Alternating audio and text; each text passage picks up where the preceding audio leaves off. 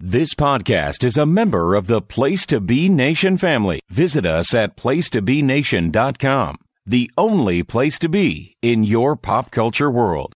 An anthology about the bad, the short lived, and the forgotten shows and events in television history. This is It Was a Thing on TV. Punisher! Control!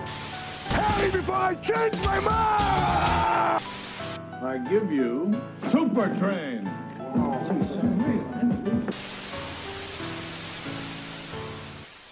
Episode 443, submission number 130. What happens when a character dies? This is one of our classic deep dive episodes where we go over cases in which a notable character on a television series dies. What happens leading up to it? What happens afterwards? What happens to the star? And we've got a lot to go over here. I pretty much grouped them into two sort of categories character dies, show keeps going, and character dies, show ends. And the first entry that I have for character dies, show keeps going is Ned Stark of Game of Thrones, played by Sean Bean, of course. And this was the first case of the show killing off people willy nilly. But let's be quite honest. If Sean Bean's in the cast of the show, you know at some point his character is going to die. Because his characters die in almost everything. Yes, uh, fearing for his daughters, Ned makes a public confession of his treason. The sadistic Joffrey Baratheon, however, has Ned executed anyway for his own amusement and forced Sansa Stark to watch Ned's severed head mounted on a spike. This is where you learn people of great import are going to die on this show. Because if I'm not mistaken, Ned Stark was pretty high up in the Game of Thrones food chain, wasn't he? I'm guessing I've never read any of the George R. R. Martin books. So, what happened to Sean Bean afterwards? The show continued on its hit trajectory, and Sean Bean has gone on to have a fruitful career, so nothing of value was lost, I guess. Let's just say Ned Stark died so Maisie Williams could have great success. Another legendary character death, at least in as much as legendary character deaths from 80s era comedies are concerned. Valerie Hogan from the Hogan family. Or as it was called back then, Valerie. But then when her character was killed off, it was Valerie's family, the Hogans. And then in like season four, it became the Hogan family. Yeah, there's an interesting story. Valerie Harper, who was originally the driving force of this sitcom, this was her first big post Rhoda role. She was going to juggle her career and raising three sons with an absent pilot husband. And then Valerie Harper wanted a little bit more money. Brandon Tartikoff, who was programming chief of NBC at the time, didn't like any of this drama going on and publicly stated that if the fighting did not cease between the production company, Lorimar Television, and Valerie Harper and her husband Tony Cacciotti, they were arguing about salary increases and a larger cut of future syndication revenue. He is not afraid to recast. He suggested Sandy Duncan as a replacement to Miller. That's Tom Miller and Bob Boyett. And Miller and Boyett were like, you know what? That's a good idea. Sandy Duncan has just signed a contract to star in something at NBC, and Miller and Boyett were looking for an end to this feud. So at the beginning of season three, Valerie Hogan was dead. And the show continued for another four years. And of course, Valerie Harper still had a career to this day. Until her passing a couple years ago. Next one is a fairly recent example. Idris Elba in The Wire, playing Stringer Bell, went on to become one of modern television, if not television history's most shocking character deaths. He was like one of the uh, main characters during the first three seasons of The Wire. And this was like before anybody knew Idris Elba as Luther. And frankly, before HBO got in the habit of killing off major characters. Chad Coleman, who was also on The Wire, had this to say about it about characters who die. They all have a connection to me, but early on, when they killed off Idris Elba The Wire, I realized anything was possible. From that point on, everywhere I went, I would think to myself, okay, just remember, they killed off Idris. We even have a conversation, Idris and myself, prior to that, with me going, no way, man, they're not going to do that. No way. So after that, I was always in the back of my head, and I realize you are here for a good time, not a long time, so make an impact. I guess this was like the impetus for killing people in the name of narrative as opposed to killing people because they want off the show or killing people just to fire them. Another show that was really good about doing that, that would be killing people in the name of narrative, Grey's Anatomy. They killed off multiple people. They killed Meredith Grey's little sister Lexi, played by Chyler Leigh. They killed T.R. Knight's character, George O'Malley. And much to the dismay of middle aged Thursday night female viewers everywhere. Oh, yeah. They killed off McDreamy. That was a rough time in America. Everyone was mourning the loss of McDreamy. Nobody could possibly kill McDreamy. I mean, look at him. I mean, come on. You wouldn't kill this guy.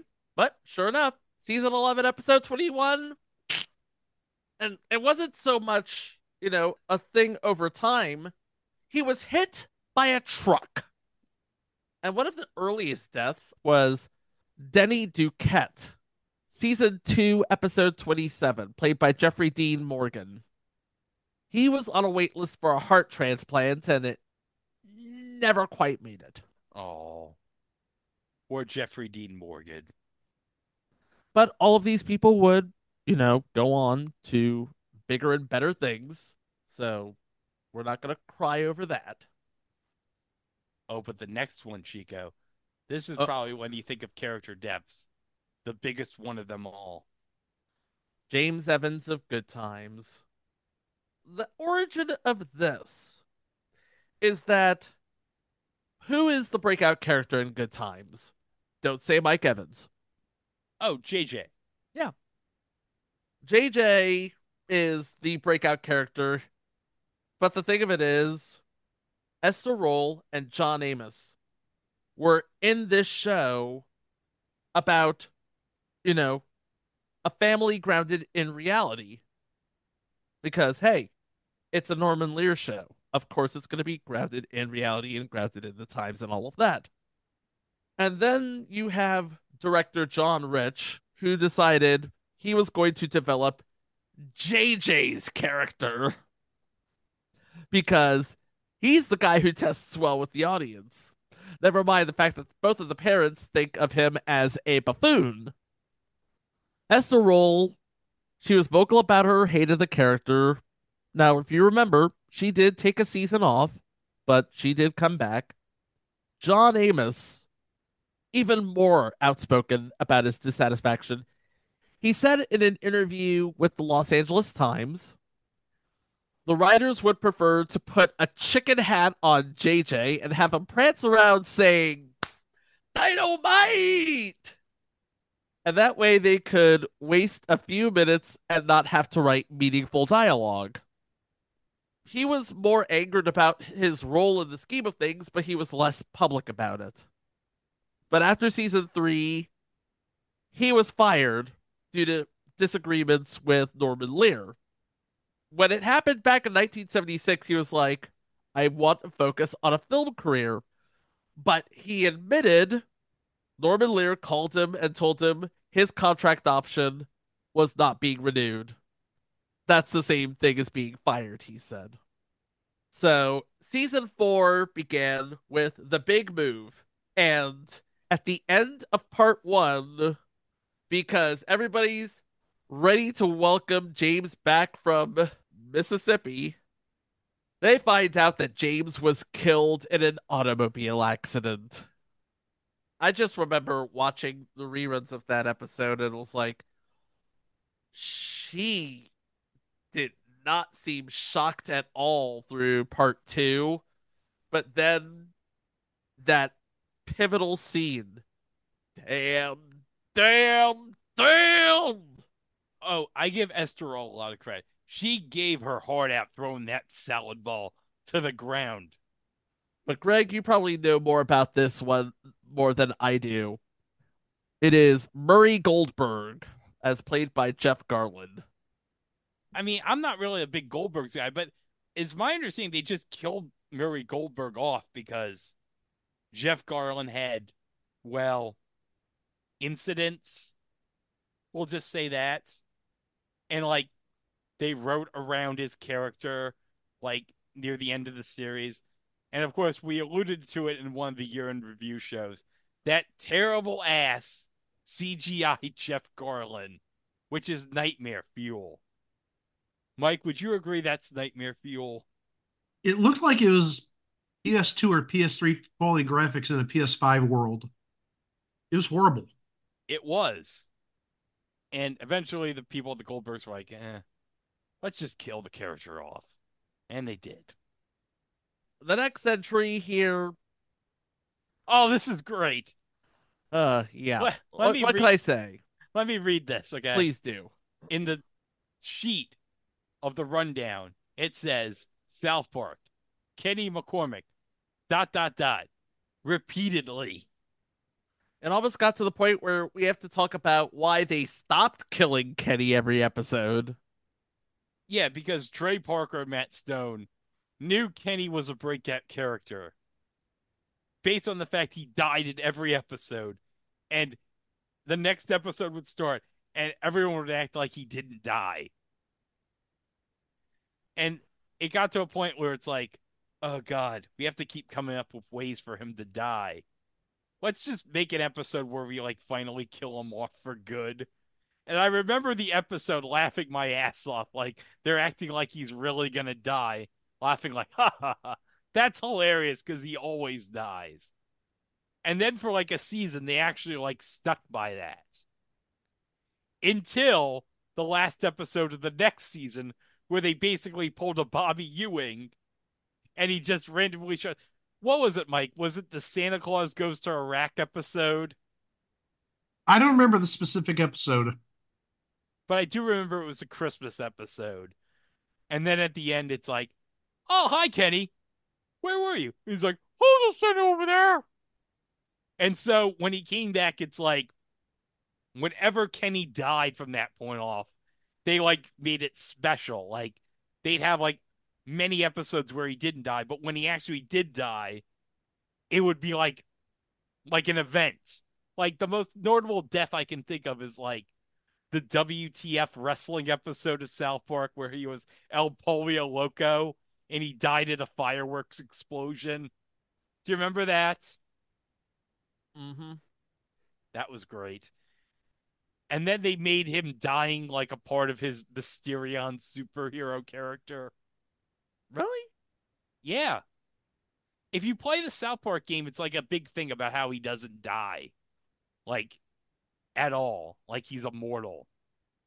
Also, there is an episode of South Park. I forget which one it is. I remember the B plot was Kenny was trying to uh, have his mother uh, miscarry because uh, she was pregnant with another kid and he didn't want the competition. And Kenny died. And then at the end of the show, the baby was born, and it looked just like Kenny. And there was a comment made between the mom and the dad, you know, we should name him Kenny. And uh, uh, one of the parents, I think the dad said, we better make sure that he doesn't die or something to that extent because he's died like 47 times. And the mom chimes in, actually 48. so they actually did keep count of how many times Kenny died. I thought that was brilliant. So from that, we go to the NASCAR track and Maude Flanders on The Simpsons. They couldn't get Maggie Roswell back to voice the character. Many viewers, and this is according to the Simpsons fandom page, they were getting ready to just lambaste the show for killing off a popular character. The reason why they killed off Maude in particular, and this is Matt Groening talking, they want to open up new storylines after Marcia Mitzman-Gaven was brought in to voice the characters that Maggie Roswell voiced due to her moving to Colorado, making it difficult to continue her roles on the show. This was season 11, but before before working remotely. before working remotely, yes. But Maggie Roswell would return to the show, but she only voices Maude when she appears as a ghost or in flashback. So they killed off Maude Flanders because the voice actress couldn't voice her anymore. Then when the voice actress returns, she plays Maude Flanders' ghost? Ghost. Perhaps even more controversial than that, though. Brian Griffin on Family Guy. Now this is a death when it happened. I said, "This is bullshit. This is gonna be like retconned in like a season," and sure enough, it was. Not even in a season, though. It was four episodes. But still, they went as far as to make a new opening with a new dog played by Tony Sirico. I loved him, but he was no Brian. I don't even remember who he is. Vinny. Vinny, thank you. Probably made out that way because Stewie went back in time and erased all of that happening. Well, he didn't really erase all that happening. What he did was he went to the point right before when Brian died. And just for a little bit of background, they were playing street hockey, Brian and uh, Stewie. And uh, there was a reckless driver who didn't slow down. Stewie got out of the way, Brian didn't, and Brian perished. So Stewie went back in time right before time that the driver caused this incident and basically yanked Brian out of the way and that's how history got changed. Or maybe not history got changed, but how we didn't lose Brian, even though we did lose Brian for, like I said, four episodes. Imagine if you had a hit sitcom, it got canceled, but then it was brought back with new episodes some 20 years later. That's what happened to Roseanne. Got canceled, they brought it back. I could talk about Dan Connor, but per the show, that never happened. That was all a dream. And it was a good year. The reboot had a good first year, and they were getting ready for year two. And then Roseanne forgot the key rule of social media. Just because you can say something doesn't necessarily mean you should. She said something, ABC caught wind of it and fired her. So we have Roseanne without Roseanne. What do we do? Hey, we'll just center it around Sara Gilbert's character and call it The Connors. And it still airs to this day.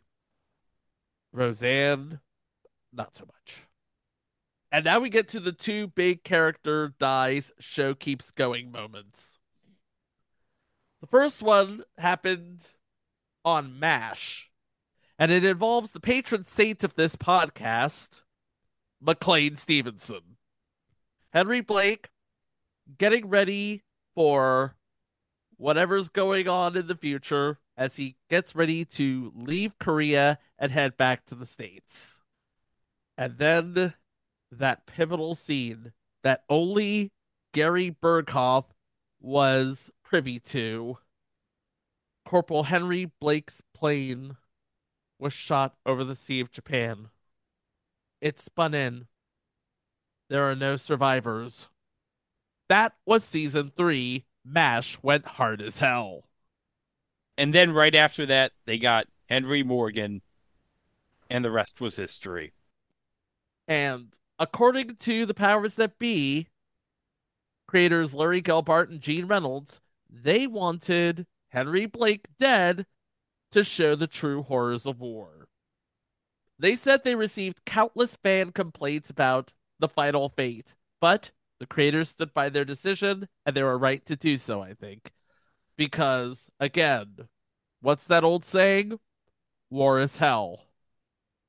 And then you have on All in the Family the death of Edith Bunker. Because Jean Stapleton was the comic foil to Archie Bunker in Carroll O'Connor. They had great chemistry, they had great interplay, and all of a sudden, Edith Bunker was gone. So, why did this happen? According to Jean Stapleton, she wanted to pursue other projects, believing that the Edith Bunker character ran its course. And that just left a normally crass and brazen Archie Bunker incredibly crestfallen.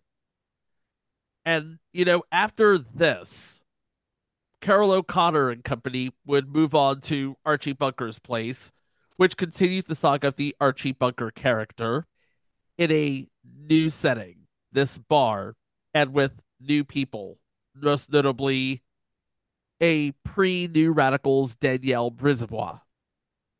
And also, it should be added obviously, Archie Bunker's place was a bar, and that was Archie Bunker's new profession. So, not only do you lose a character in uh, Edith Bunker, but also you now have Archie starting a new career. And nothing against that show because it did run for four seasons, maybe four semi unspectacular seasons, but it still kept that character going. And, you know, as long as there is television, there are going to be characters who die and the show will keep going. We have a whole lot more people. You have your Prue Halliwells, your Marissa Coopers, your Bobby Simoneses, your Tim Speedles, your Dr. Mark Greens, but this is a good start. And then you have characters who die when the show ends. One of the most notable, Walter White, who was, let's be honest, dying when the show began. They basically said, like right in the first episode, oh, he's gonna die. The only thing we can do is keep him alive as long as possible to, you know, cook. And then you have perhaps one of the most controversial endings of death in the last 20 or so years Tracy McConnell's death on How I Met Your Mother. If you don't know who Tracy McConnell is, first of all, how dare you? Second of all, she's the mother. We didn't know that this was going to happen when season one began. We just knew how this story would end. It's like this story's going to end with Ted meeting the mother. We didn't know that season nine was just going to be this season long mind trip. I mean, you have stuff happening that weekend, stuff happening in the past, stuff happening in the future, stuff happening in the further future. We get closer to the year 2030 when this show actually happens. And then all of a sudden, the big secret that Lyndsy Fonseca and David Henrie have been hiding for seven years. Yeah, the mother, she's dead. Although I think season eight kind of hinted that she was gonna die. Because I think there's like one episode where it basically hints that. So I went through like the final season already knowing that she's probably dead. Are you talking about the uh, 45 days sort of monologue that Ted's giving? Yes. I loved that monologue, by the way. Oh, that was great acting by Josh Radnor there. That was a great moment. And then we have Nate Fisher of Six Feet Under. He and everybody else on the cast die at the end. I mean, we get the fast forward of all the main characters dying, complete with your white screen with your uh, character name and the years they lived. You know what I'm talking about, right, guys? Yes, I know what you're talking about. But Peter Krause's character of Nate Fisher, didn't he like mumble like numb arm and then he all of a sudden died? He mumbled, My arm's numb, numb arm, numb arm, arm, arm. And you would think that here is a show about death. People would be numb to this. But again, this is a show that began with Nate Fisher's dad dying. So it begins with a Fisher death and ends with a Fisher death. Oh, hey, speaking of people that were on Six Feet Under, Michael C. Hall's character of Dexter in that reboot season.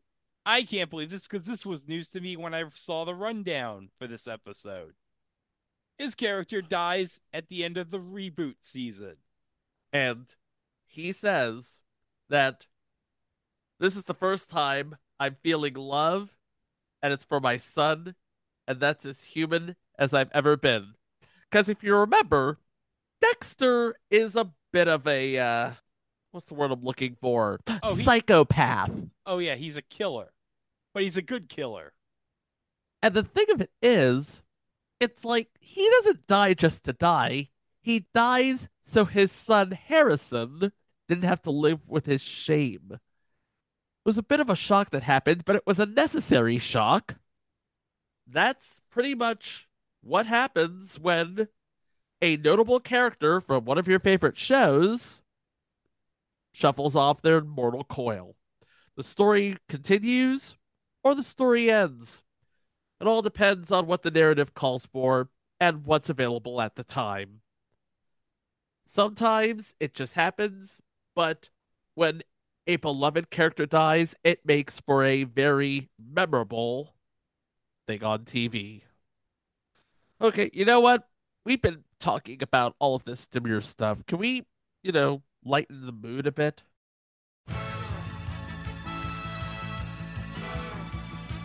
It's time for this weekend match game. Hollywood Square. Our history.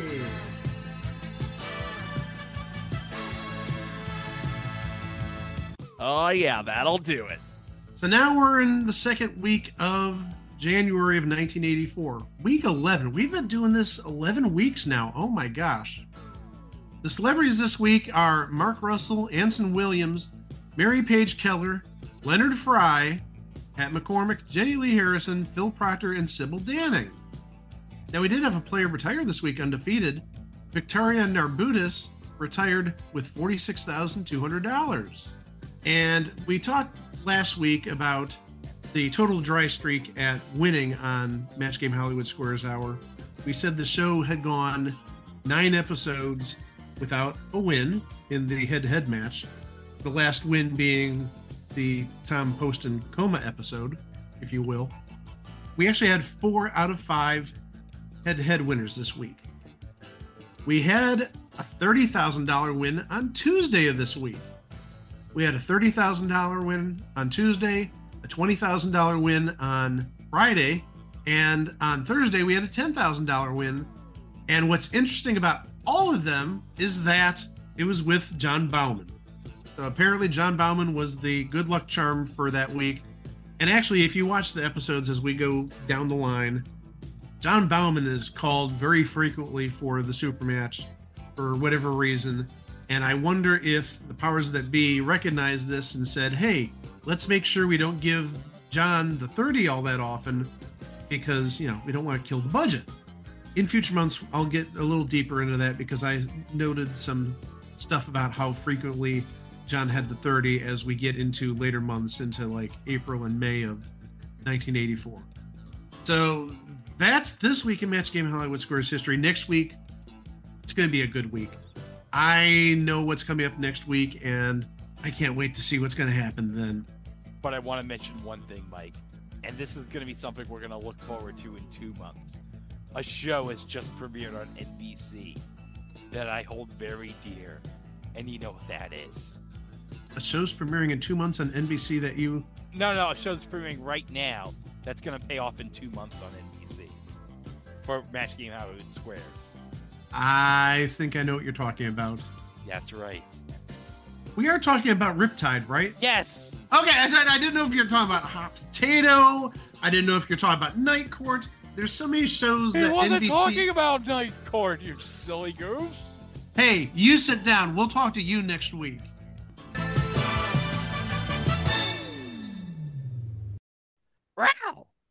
Now wait a minute, guys. I think we're forgetting about somebody. I really don't want to talk about it.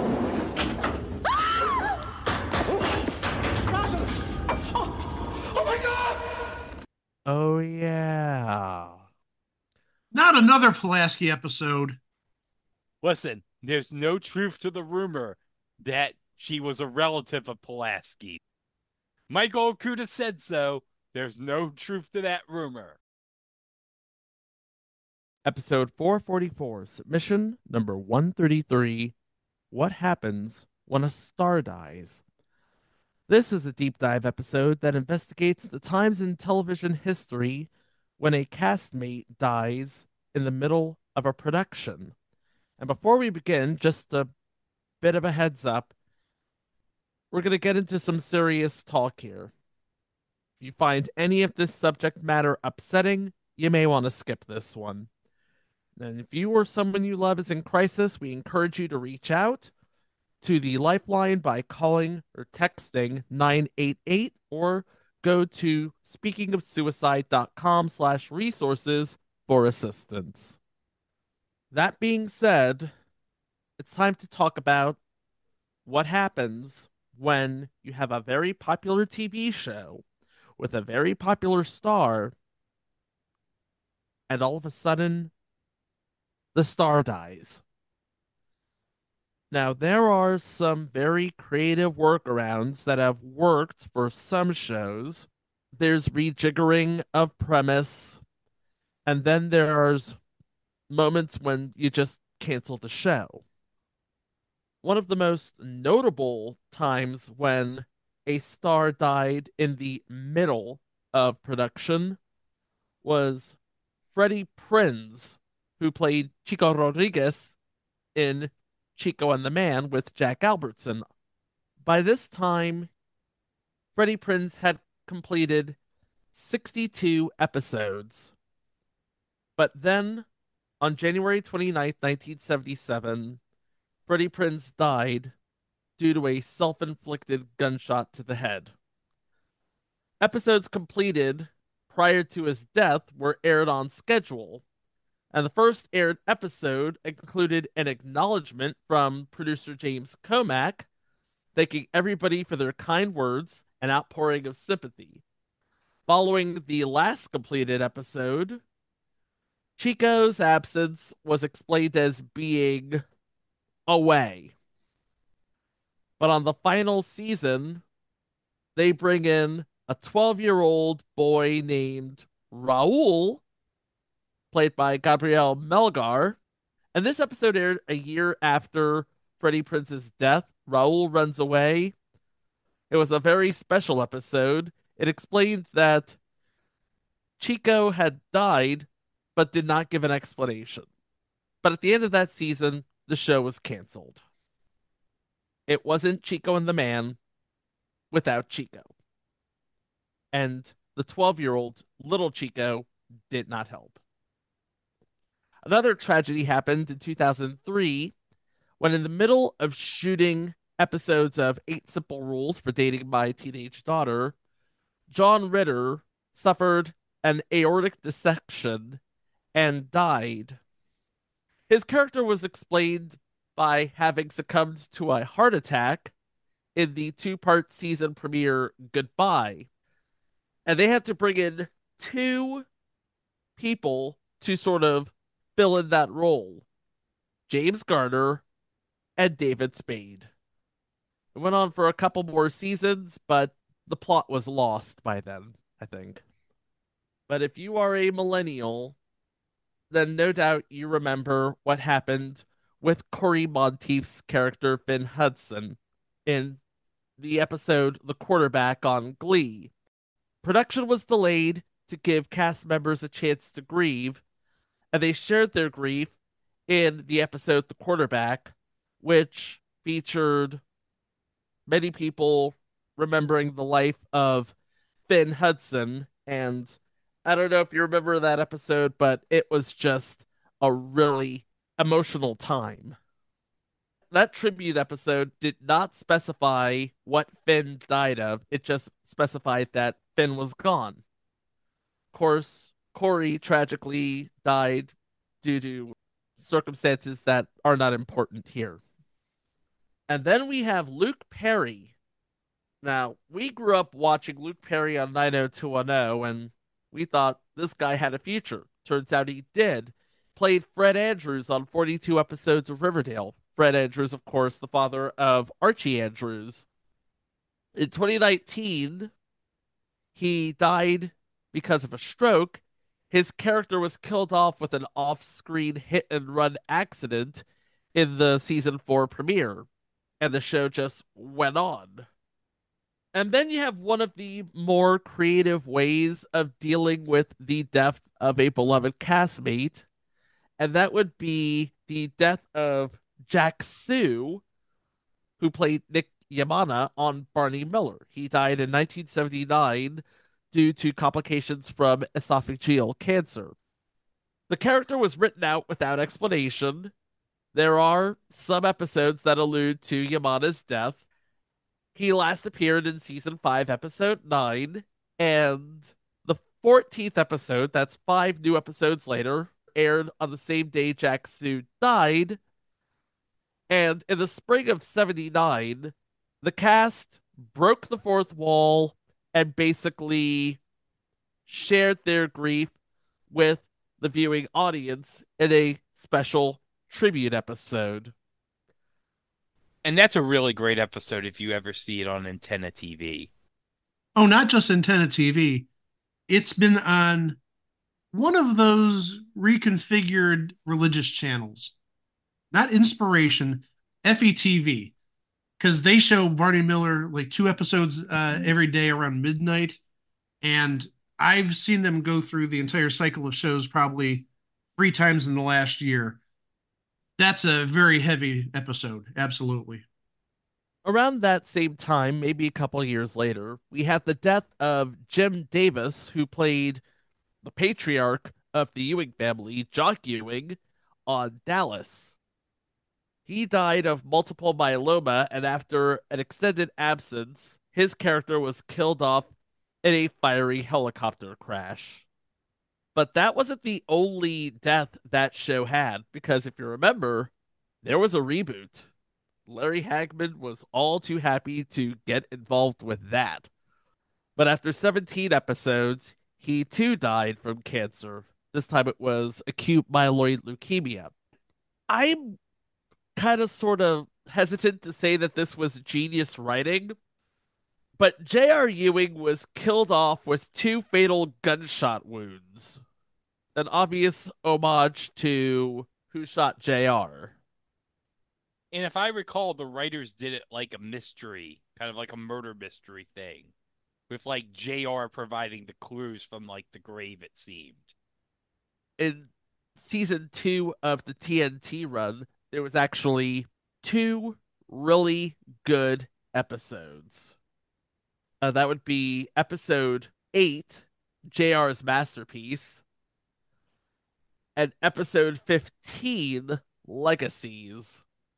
It finally answered the question that was uttered in The Furious and the Fast Who shot JR? And I don't even remember who ultimately did it. It sure as hell wasn't Mary Crosby. But Dallas would go on for another season, and then it would be canceled at the end of 2014. But you want to talk about tragic. You want to talk about all the feels. When Marcia Wallace died and The Simpsons basically aired that tribute at the beginning of the 25th season episode, The Man Who Grew Too Much. It began, as it usually does, with Bart Simpson at the chalkboard writing his little I will not blah blah blah blah blah. But instead, we see Bart Simpson with this sad look on his face writing one line. We'll really miss you, Mrs. K. At the end of that episode, sort of bookending everything, Ned recalls how much he loved Edna. He called Mrs. Krabappel Edna. And he and Nelson mourn her death.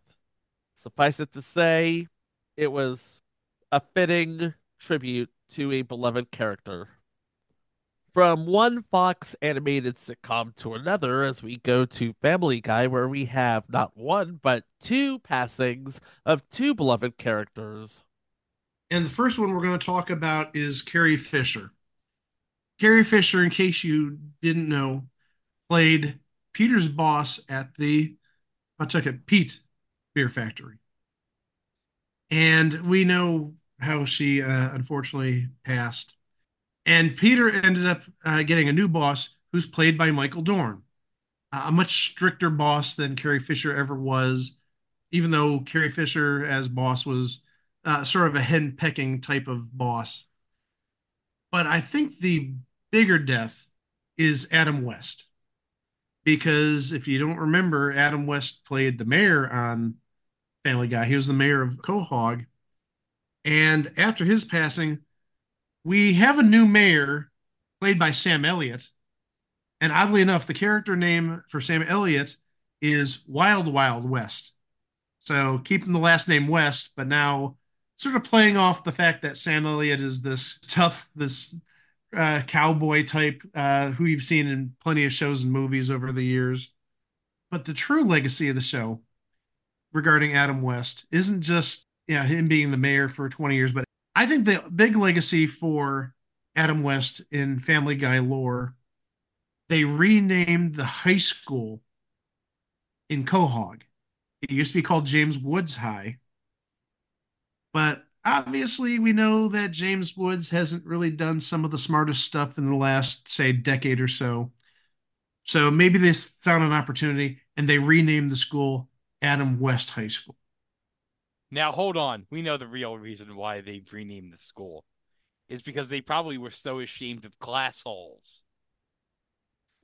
We're trying to keep it serious. Come on. He's not wrong though. Okay, with that, I'm going to give it back to Chico because this is a surprising death and I think possibly some of us may still be in a little bit of denial over it because it was so unexpected. It's like for the last three years, we've been watching Leslie Jordan tear it up on social media and also tear it up on television. I mean, he was on the Cool Kids. He was in the middle of doing Call Me Kat. But then all of a sudden, he had a heart problem and he died in the middle of shooting what would be season three of Call Me Kat. And they just wrote the character out as having moved to Tahiti, and Mayim Bialik has said that after the show took a production pause for a couple weeks for everybody to grieve, the cast felt very strongly and completely unanimously that the thought of doing a funeral episode while we are actively grieving our friend, it felt like a hurdle. We weren't sure we all wanted to jump together. I think Leslie Jordan was known so much for being Leslie, and while we also love him and know him as Phil, he's such a beloved personality, truly larger than life. To try and encapsulate that felt challenging in that ways that I don't know would have been healthy for us as a cast or a production. So we found a way for him to live forever. His character will live forever, and he can have whatever adventures we all imagine. So they all go to Tahiti. They meet Phil's mother, and has learned that Phil is not returning to Kentucky. He and Jalen plan to marry in Tahiti and run a bakery there. And two weeks later, everyone is returned home from attending Phil and Jalen's wedding in Tahiti and contemplate life without him. At the end, they all break the fourth wall, acknowledging Leslie Jordan's death, and a video tribute from Dolly Parton is followed by a montage of scenes featuring Bill set to Jordan and Parton's duet, Where the Soul Never Dies. I think that's very beautiful. And then there's the case of Jerry Orbach, who's basically the face of the franchise, well, one of the faces of the franchise of Law and Order. You know it best as Lenny Briscoe. Oh yeah, Lenny Briscoe was Law and Order. He was the man on Law and Order. It's like whenever Jerry Orbach appeared, it's like, yeah, that's Briscoe. He was in Law and Order's third season. That's when we saw him first. And from there, we see him transferred over to Staten Island and then brought back after going into early retirement to take care of his wife. And then he's brought back for Law and Order Trial by Jury.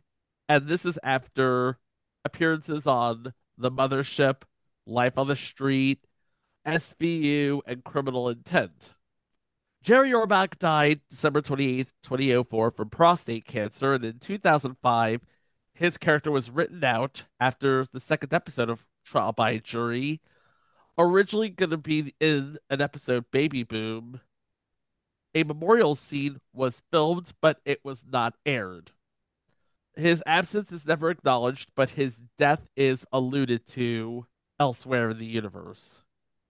And then, how about this? Stanley Kamel from Monk, Dr. Charles Kroger, Adrian's therapist. He died in 2008 of a heart attack. So Dr. Kroger was killed by a heart attack and replaced by Dr. Neven Bell, portrayed by Hector Elizondo. Not much in the way of tribute. It's just, you know, we replace the character and we move on. Which is the same with our next person we're going to be talking about. Where Yeah, after three seasons of Coach Pantusso on Cheers, Nicholas Colasanto died of a heart ailment. He was killed off at the beginning of season four and replaced with Woody Boyd, played, of course, by Woody Harrelson.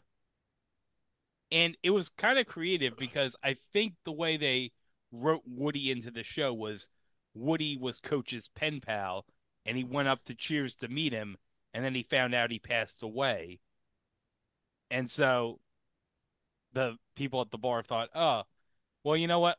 Let's give Woody his old job." So that's how they wrote him into the show. That was actually pretty uh, ingenious. And then we have Nancy Marchand, who, of course, played the matriarch of the Soprano family, Livia Soprano. She died in the middle of producing season three.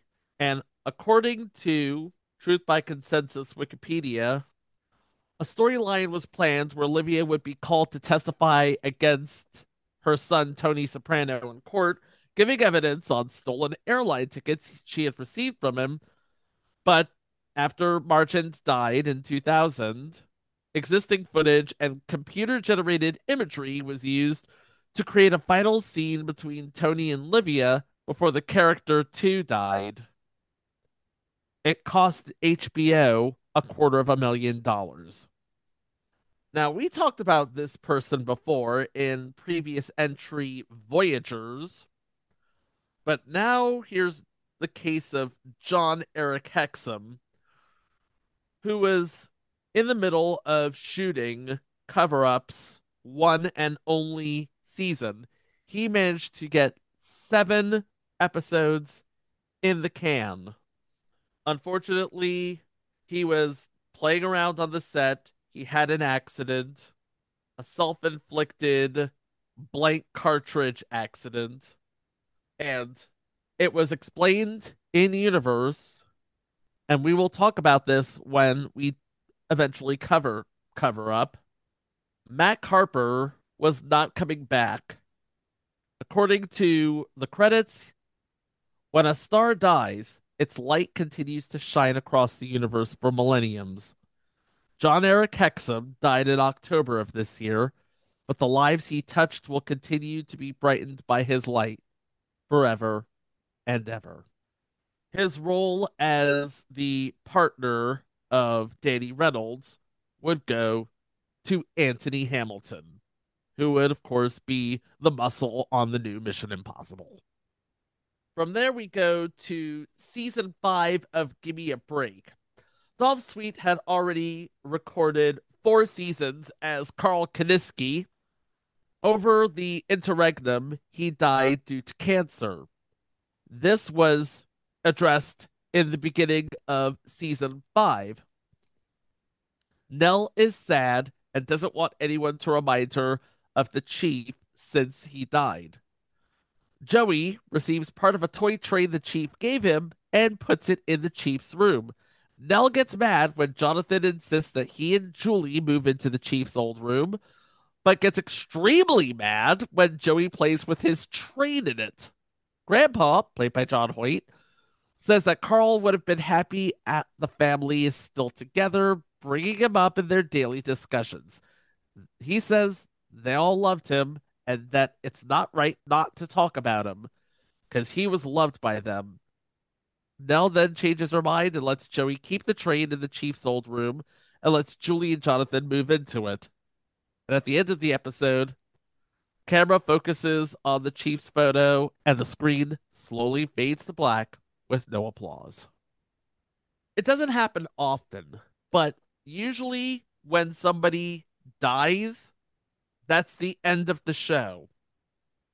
That was the case when Ted Knight recorded six seasons of Too Close for Comfort. Of course, the sixth season, with a change in premise and a change in scenery, would air as The Ted Knight Show. Production was supposed to get started on the next season, with Ted Knight's character planning on returning to work. But then Ted Knight perished due to complications from colorectal cancer. Episodes that were completed prior to his final illness aired on schedule through the end of the 86 87 season, and then the show was canceled. And the Ted Knight show was rolled into the syndication package of the other five seasons of Too Close for Comfort. And then there's something as easy to write around as Doctor Who, where Roger Delgado, who, if I'm not mistaken, was the first actor to play the Master. Yes, it was. Died in a traffic collision. So, you are the Master. Your actor died. What happens? We regenerate and we move on. And that's exactly what happened. Roger Delgado regenerated into Anthony Ainley. Wait, I'm not going to stand for this Geoffrey Beevers erasure Chico. Because didn't the master like become like this weird, like blackish thing? That was after Anthony Ainley, wasn't it? No, no, that was when Roger Delgado died, like years later. Oh. That's how they explained it. And that's how they transitioned to Anthony Ainley later in 81. Oh, okay. I keep getting my masters mixed up. It was Roger Delgado, then Geoffrey Beevers, then Anthony Ainley, then Eric Roberts, then Derek Jacobi, then John Simm, then Michelle Gomez, and then Sacha Dhawan. Yes. Now, the next one is a bit of a weird case because it is Power Rangers' Thuy Trang. Thuy Trang was the first person on the uh, franchise to actually die in real life. She died in a car crash. It was a very sad moment. But by that time, she had already quit the cast. But I included her in this list because her character plays a pivotal role in last year's Power Rangers Once and Always, where Trini is back as the Yellow Ranger, but Robo Rita kills her, and the mantle is picked up by her daughter Min, played by Charlie Kersh. So, a bit of a tribute there as we see a whole lot of imagery of Trini, and you see the uh, crayon coloring of Trini and Little Min together. But a bit of a fitting tribute there, albeit a few years late. These next two, and these are the last two on our list proper, I don't know if I'm going to be able to get through these. Because the first one, when I heard about it, it was just an absolute gut check. We all remember the case of Phil Hartman in 1998. He was murdered by his wife in a murder suicide. And this was when he was in the middle of doing season five of News Radio, which I watched religiously back in the day. I was a big fan of Dave Foley. I was a big fan of Phil Hartman. I was a big fan of Khandi Alexander. So when Phil Hartman died in the middle of doing news radio, I'm like, how are they even going to continue this? In an office full of crazies, he was basically chief crazy. But Bill McNeil was explained away as having died of a heart attack at the beginning of season five.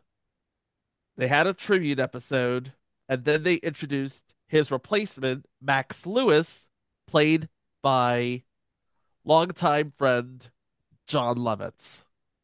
I could not for the life of me. I mean, Jon Lovitz would have to be one of the best actors in the business to take up that mantle.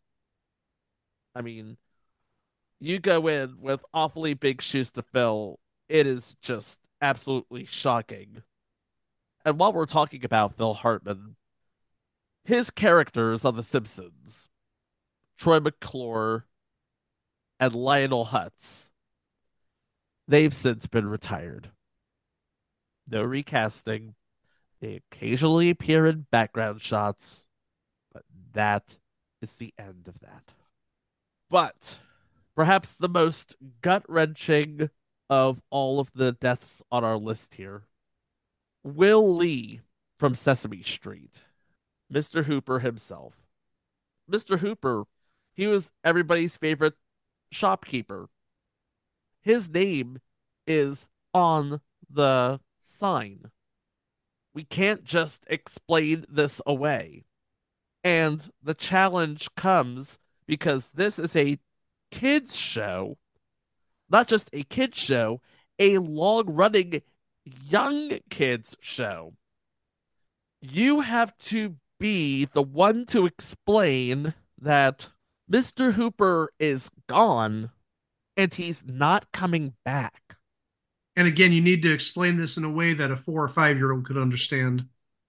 And all of this would be explained in the November 24th, 1983 episode, Goodbye, Mr. Hooper. I'm going back to Wikipedia on this. Research was conducted to ascertain the messages they want to convey about the topic, as well as the effect of the episode would have on young children who watched it. They were advised by experts in the fields of child psychology, child development, and religion. Studies conducted after the episode was produced showed that most children understood the messages about death and they experienced no long term ill effects. Norman Stiles, who wrote the episode, reports that the cast and crew thought that filming it was an emotional and touching experience, setting the standard for dealing with difficult topics on children's television. It was heartbreaking yet affirming and remains one of the proudest moments in the show's history. The episode ended with Big Bird hanging Mr. Hooper's picture near his nest. Luis knocks on the door to introduce the new baby, followed by the entire grown up cast. And Big Bird says, You know what the nice thing is about new babies? one day they're not here, and the next day, here they are. It's a sort of a nice tone shift because, like, five or 10 minutes beforehand, Big Bird gets the news that Mr. Hooper is not coming back. And Big Bird's like, why does it have to be this way? Give me one good reason. And Gordon, who at this point is played by Roscoe Orman, says, it has to be this way because. And the only thing that he's left to say, because of the running gag of mispronouncing his name so much, he just looks at the picture and says, I'm going to miss you, Mr. Hooper. Imagine me, three years old, watching this, not having much in the way of any understanding as to life and death. And all of a sudden, I have questions for the first time in my life. I imagine that that is what exactly the producers of Sesame Street was going for when they aired that episode. I definitely think they were trying to spur on some sort of conversation between parents and children about death because really, how many people at that age, three, four, five, six years old, have experienced death at that point? Me, I would have been probably about seven or eight when Mr. Hooper died, but I remember it very clearly. And really, the only person in my family that had passed away at that point was my great grandmother. And the only thing I remember about her or her house or her passing was it was the day of my grandmother's birthday. They actually returned from a party for my grandmother, and uh, and she passed away walking up the stairs to her house. But yeah, I mean, I don't remember anything about going to a funeral. I don't remember anything about, you know, some sort of explanation about death. It was essentially your great grandmother passed away. How do you convey that to? I would have been five or six years old at the time. And I totally understand it. I really understand it because not to bring it towards me by any means, but obviously, in case you don't know, uh, I lost uh, half my leg, my left leg, uh, about three and a half years ago. And first time my cousin, who would have been probably about two or three at the time, now is five or six, he asked, you know, what happened to your leg? And I actually had to call his mom over and say, how do I answer this? I mean, yeah, I could get all scientific and stuff like that, but I don't want to talk above a, a two or three year old's head. And so the mother simply said his leg was sick. And that makes the most sense. I mean, that's something a, a kid can understand. And and I actually appreciated it without getting into unnecessary details. They're not necessarily unnecessary, but unnecessary to a two or three year old. So, yeah, I hope that was really the uh, end result of uh, uh, of the Mr. Hooper uh, passing is spurring on conversation about death, about the eventualities, because fortunately, we're all going to go at some time and obviously, you know, if you have pets, they're going to go at some time. And it's not easy to convey that to a kid, let alone a real young kid, a, a two or three year old. But I have the feels. I, have been very quiet throughout most of this episode because I've been doing a lot of contemplation and reflection, and uh, a, a lot of these hit very close to home for me. Especially Phil Hartman, especially uh, Will Lee, as we just mentioned, but uh, this is definitely not a happy-go-lucky episode. I'm sorry if the the the timbre of the episode is sort of down, but sometimes we got to talk about these serious subjects. And I do want to add, by no means is this list complete. There are many people that we have failed to talk about. That doesn't minimize the importance of their deaths some names that we did not talk about in this episode. Uh, from Night Court, we had Selma Diamond, who is the bailiff uh, on Night Court besides uh, Richard Moll. Uh, she was on for the first two seasons. She passed away, and then they replaced her with Florence Hallop, who only was on season three because she unfortunately passed away. And we got Marsha Warfield afterwards, and she's still with us. Uh, Diana Hyland on Eight is Enough, Zara Cully on The Jeffersons, Will Geer, who is the grandfather on The Waltons, The Big Bang Theory, Carol Ann Susi. I know she was like a secondary character, but Wolowitz's mom. Just a classic voice, a classic actress. I love it. The Young and the Restless, Kristoff St. John. I don't think we uh, maybe realize how much of an impact he had on that show. He was on there forever, it seemed. Yeah. Maybe not forever, but at least I'd say, what, 25, 30 years? He was on there a long time. Seemingly forever. He was Malcolm Winters to a generation. And then Archer, uh, Jessica Walter, uh, the District Lynn Thigpen. Oh. That hurts because, again, that's another person from a lot of our childhoods uh, playing the chief on Where in the World is Carmen Sandiego.